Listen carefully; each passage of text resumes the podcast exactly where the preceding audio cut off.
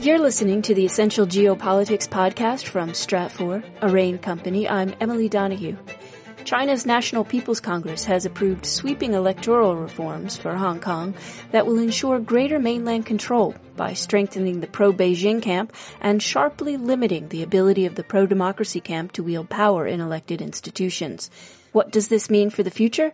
Here with guidance is Evan Rees, Stratfor Asia Pacific analyst at RANE. Welcome, Evan. Hi. Evan, what kind of changes is Beijing planning to impose in Hong Kong?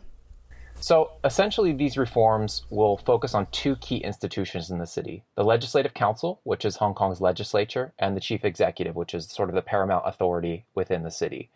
Um, as of right now, the Legislative Council is partly elected from professional groups and partly elected from geographic groups. So it's a bit of a mixed bag, but it's responsive to, to the electorate in general. What it looks like the reforms will do now is it's going to add a whole range of new members to the Legislative Council, raising it from 70 members to 90 members. And it looks like a large proportion of those are going to be appointed by an election committee, which will give greater control um, by pro Beijing authorities in terms of who actually goes into the Legislative Council. What that means is that the pro democracy camp, which is you know popular in many constituencies and has gained ground in recent years, doesn't really have any hope of gaining the majority in the Legislative Council anymore. So this puts that check in place. The second set of reforms relating to the chief executive will expand the body that exec that uh, chooses the chief executive um, from 1,200 members to 1,500 members. That sounds relatively minor, but it's important to look at the constitution of that group.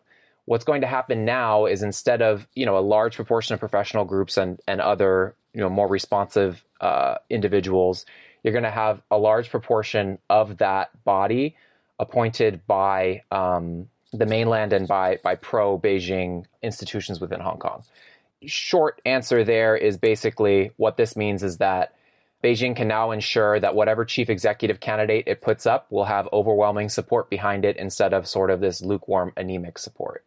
This really cements control over Hong Kong's elected offices um, in a way that, that is subtle and sort of leaves intact the Hong Kong system, but ensures that uh, long-term control by the mainland is is guaranteed. Why did China choose to impose these electoral reforms now? And forgive the double-barreled question: How does it fit into the long-term outlook for the city? Right. So, I mean, in 2019, we had massive protests in Hong Kong, which saw China consider a whole range of direct intervention measures, including potentially sending troops into Hong Kong. They didn't do that. What they instead did in 2020, in July or late June, was put in place this national security law, which gives sweeping powers to authorities to crack down on dissidents throughout the city. And they've used that in an escalating manner. The problem with the national security law is that it's extremely useful to, to Beijing and, and to pro Beijing authorities within Hong Kong, but it's reactive, right? It's not proactive what Beijing wants is they want a proactive measure to make sure that they can limit the pro democracy camp, limit the emergence of a, of a true challenge to Beijing's authority in Hong Kong. So, what these electoral reforms are is it's a long term means of ensuring control in Hong Kong um, in such a way that Beijing might feel a little comfortable easing back on the crackdown and allowing Hong Kong to sort of deal with its issues more internally, you know, with the guarantee, of course, that Beijing can step in and, and will also have defenders for its interests within Hong Kong in the nearer term, sort of the urgency and why they wanted to get these reforms out now is that uh, we have legislative council elections due likely by the end of 2021.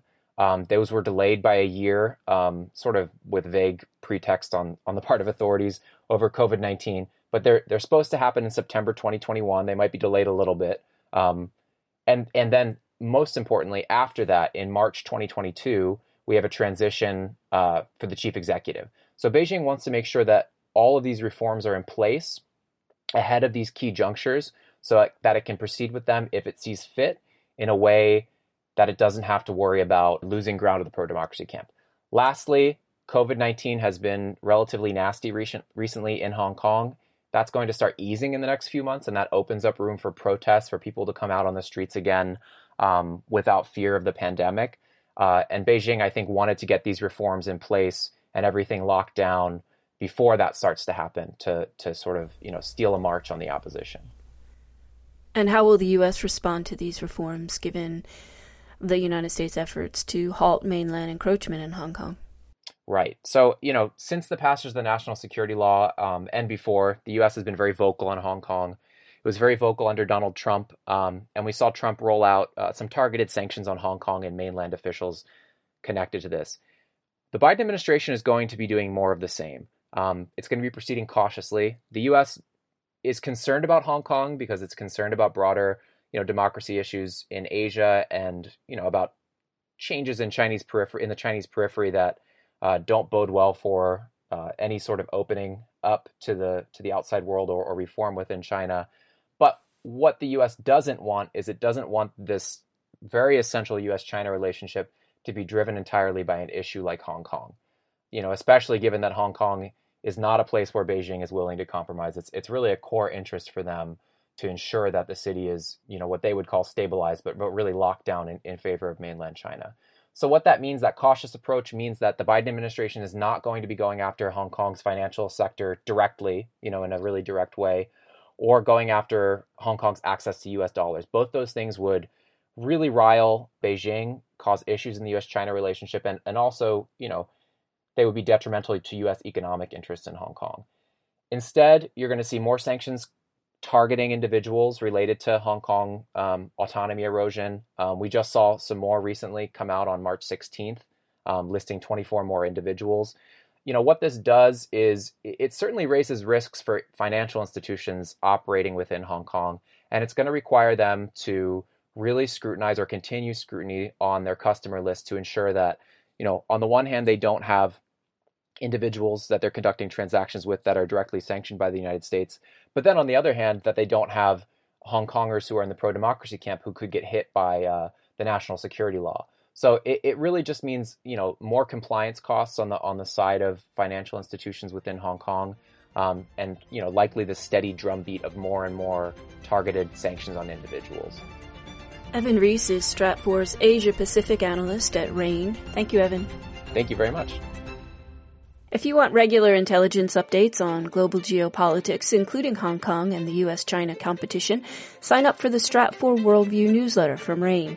It's full of geopolitical updates from our team of expert analysts. Sign up at worldview.stratfor.com. That's worldview.stratfor.com. I'm Emily Donahue. Thank you for listening.